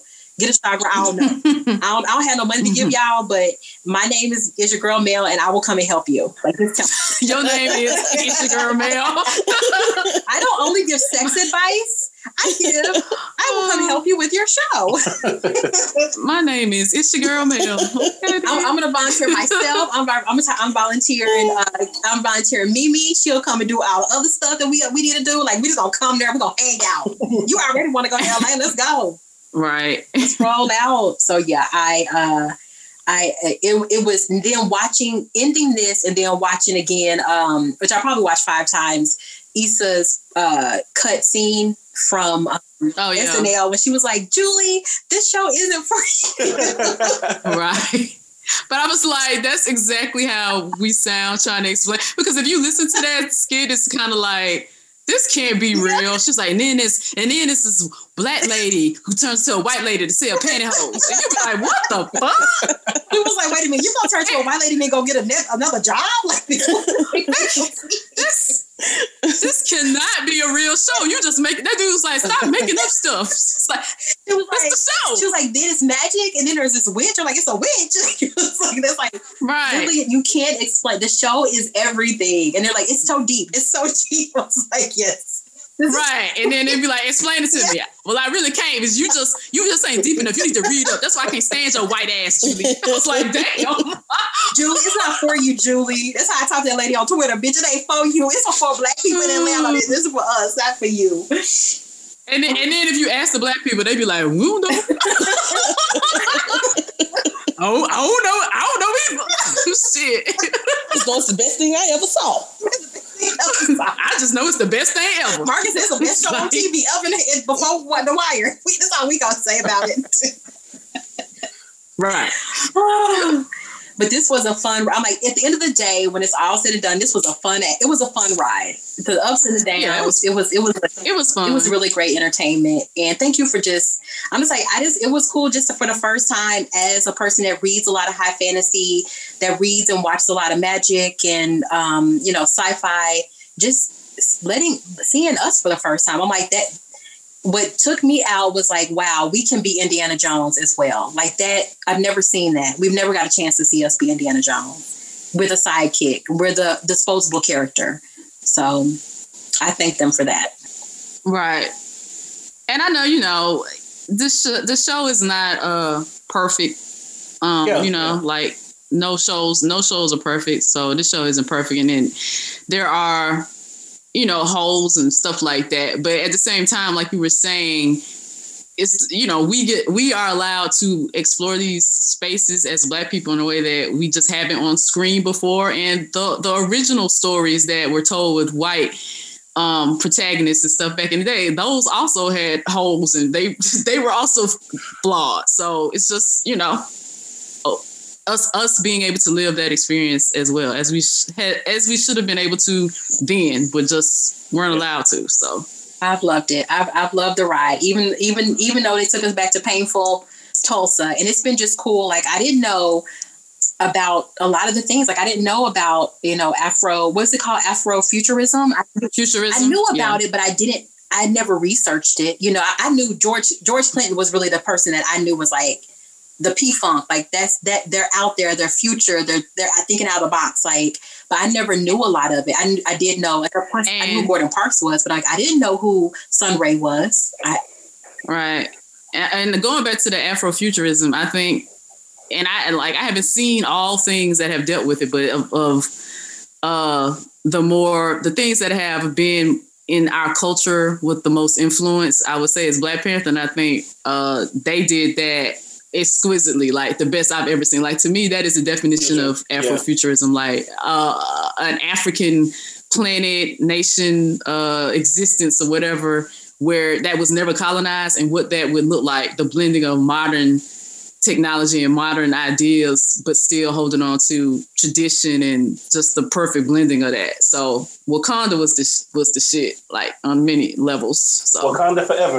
Wakanda forever. Yeah. But I just want to say thank you to Misha Green, just everybody. With JJ Abrams, just everybody. Journey Smollett, Jonathan Majors. Oh man, just thank you. The past 10 weeks have been some of the best Sundays of my life. Oh, it's been really fun. Yeah, it's been a really fun ride. Yeah, it's like the complete juxtaposition to the Falcons that have ruined the last 5 weeks. 5 weeks of my life. Man, right? Don't even ask me. Sports don't exist right now. During my world, I never know when sports is happening. I don't know what's happening with sports. During Melanie, I don't know. Yeah, it's been fun. I'm like, what? I Sunday, I was like, oh shit, now this is over. Like, okay, I was kind of a little bit down, but. Thank you for Lovecraft Radio. It really did help explain a lot of things. I love the fact that they had a writer from the writer's room able to talk to us and tell us kind of what they were thinking when they wrote certain things. That was really cool. And just thank you for introducing us to so many beautiful and amazing Black people, Black movements that are around culture, that are around artistic things, that are around religion. Like it was cool to learn. It was cool to learn from this show. Like this is a class I would take today. Yes, I would take it, and I would love every second. I would pay, and I would love every second of it. It was just really, really cool. And I went to And I went to a HBCU, so like understand, like this is something that they should be teaching. Yeah, it'll definitely have a large. This is a cultural moment. Yeah, this it'll definitely have a large space in. I think when we're dealing with culture and in the academic realm, if they're teaching classes, and I know this will be a part of it. Future studies, whatever. 100%. And it gave me a way, and I enjoyed telling white people to watch it. Like, honestly, I was like, oh, you white, you need to watch this. Like, watch it. And the fact that my white friends, even the ones that don't like horror, they're more on the, like, the scary side. They're like, no, I really like this. Like, they're asking questions. They're like, we didn't know who Gordon Parks was. You know, we don't know who, you know, Sonia Sanchez is. Like, that's what was so cool about it, is the people that we know, they actually started getting exposed to in a way that we didn't force anything down your throat. They just introduced it in such a way that was so cool that made us all want to go and learn more. So I thought that was good. And I know that we had a hard pill to take with going back to Tulsa and all that pain, but yeah, the story needed to be told from this perspective. You know, we had to watch it from this perspective of people that we had grown to love over 8 weeks.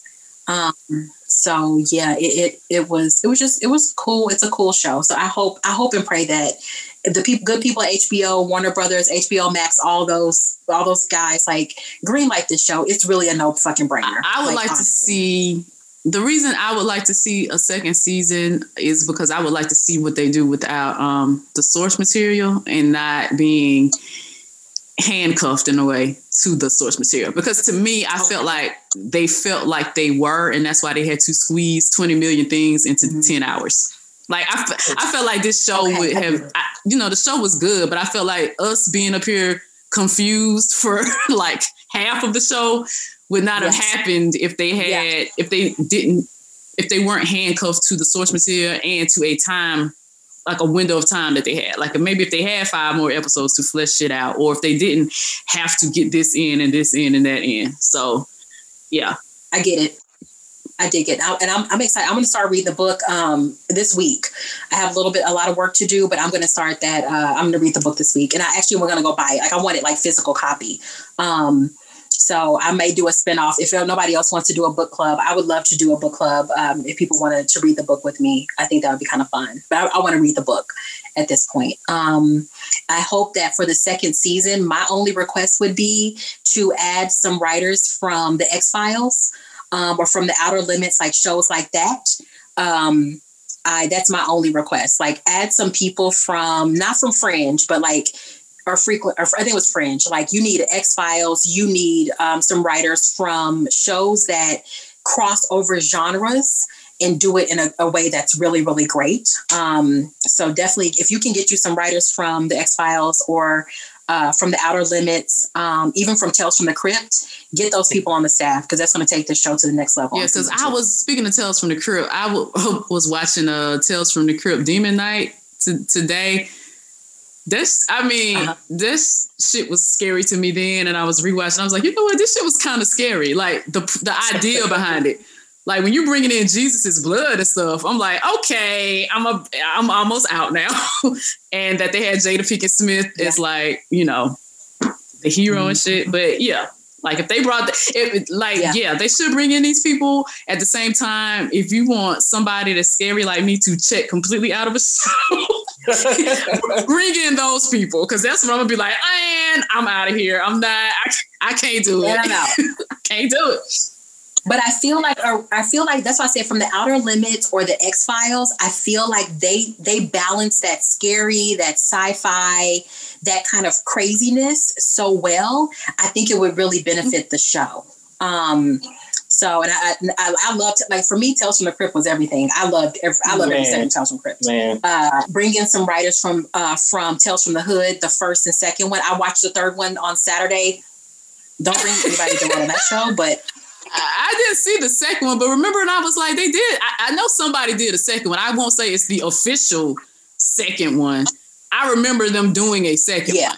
I never saw it, but you know. Yeah, I can't remember it. But the one on Saturday was very much a Sci-Fi Channel produced show. So that now I'm just going to leave that there. I'm going to leave that wherever people that watch a lot of Sci-Fi mm-hmm. Channel like I do. I'm going to leave it there. Like I'm a Sharknado enthusiast where I watch all of the Shark because they're just mm-hmm. the best, worst movies. So that's where I'm going to leave it. But I feel like somebody from Tales from the Hood, yeah. like getting some of the writers from, I'm sure they had writers from Get Out and different things, but I think we're going to probably see the new Candyman that's going to be coming, being released pretty soon. I went back. I'm now, if you enjoy true horror movies in the genre, Eli Roth did a second, they're doing a second season of History of Horror. So it's on AMC and AMC Plus. I think there are 2 episodes that are out now, but that's out. If you love true horror, like Tales from the Crypt, check out Creep Show. They have a new season of Creep Show on AMC as well. It's scary as fuck, but it's really, really good. I'm like, this is my world. I love it. I love being scared. I love all this kind of shit. So I hope that I love the fact that there is a predominantly Black and very heavily female writers' room. But I feel like next season, if you bring some of these people in, bring some of the people from Lost. Even though it ended very badly, and I'm still trying to get over JJ Abrams hurting my soul and my heart for Lost in the years that I spent watching it. But that's the kind of vibe. Like I said, when I saw that black smoke, I was like, the smoke from right, because JJ Abrams is one of the producers, isn't it? Yeah, on the show. So yeah. But it's all these things. Bring some people in from the show Magicians. It's off. It was a Sci-Fi Channel produced show, but it's now gone off the air. You got some of those really good writers that did some fucking amazing work on The Magicians. The first 4 seasons are some of the best TV, like hands down. If you love magic and you love geek fucking shit, that show is your jam. Like turn it on. Please go back and watch it. It's on Netflix. They have all the season on Netflix. Please go back and watch Magicians. Yeah. That shit is even hot. Elements of The Expanse. Oh fuck. Oh, The Expanse is about to come back. Mm-hmm. Season 5. I'm going nuts. I was like, I was down, now I'm back up, guys. I'm down, I'm back up. All right, so, Drake. Yeah. Oh yeah.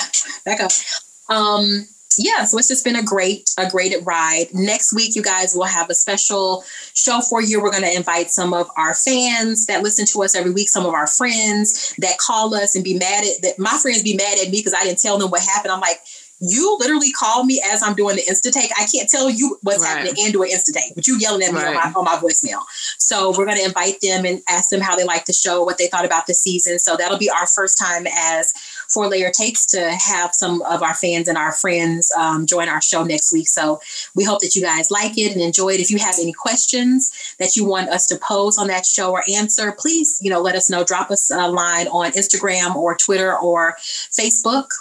We are happy to bring those in. You can send an email if you want to. But let us know. So next week is going to be much more of an audience participation and appreciation show, because we really appreciate you guys for hanging out with us for this amazing show and taking part of this with us. All right. Well, that's all we got, guys. That was a lot. Yeah. That was a lot. We did 2 hours. So hard. To say goodbye. Oh, ooh, ooh, ooh. To Chagra. We have called those things everything. It was Chagra ranks. It's just whatever comes to mind at the time. I said chakras. I don't know. Those things got more names than Condoleezza. Okay, I was like. I also like some old black people. You know what your name is. You know what your name is. You know what I'm talking about. You know what your name is. Hey, boy. You know, hey. So. hey, you. And the one last thing I'm going to drop is Eli Roth. The way I found out about who H.P. Lovecraft was, if you search iTunes, History of Horror is on iTunes. And he does an entire episode about...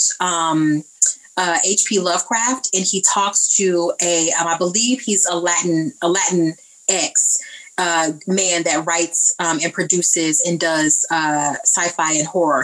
And he's telling you his relationship to H.P. Lovecraft as a person of color and his love for H.P. Lovecraft and how he had to sneak to, like, he would tell his mom to, like, buy him these books, but she didn't know what she was buying. She was like, okay, I'll buy it. Yeah. 50 cents. Okay. And he was like, was devouring this information and how he, you know, as a person of color came to still love the genre like all of us do.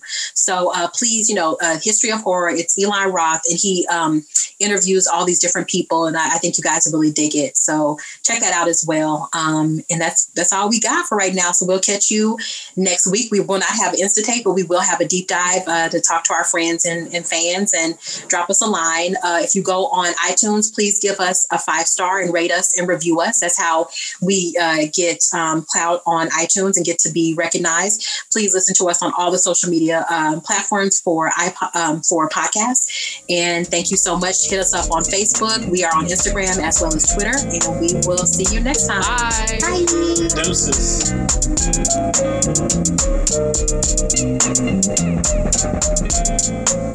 Doses.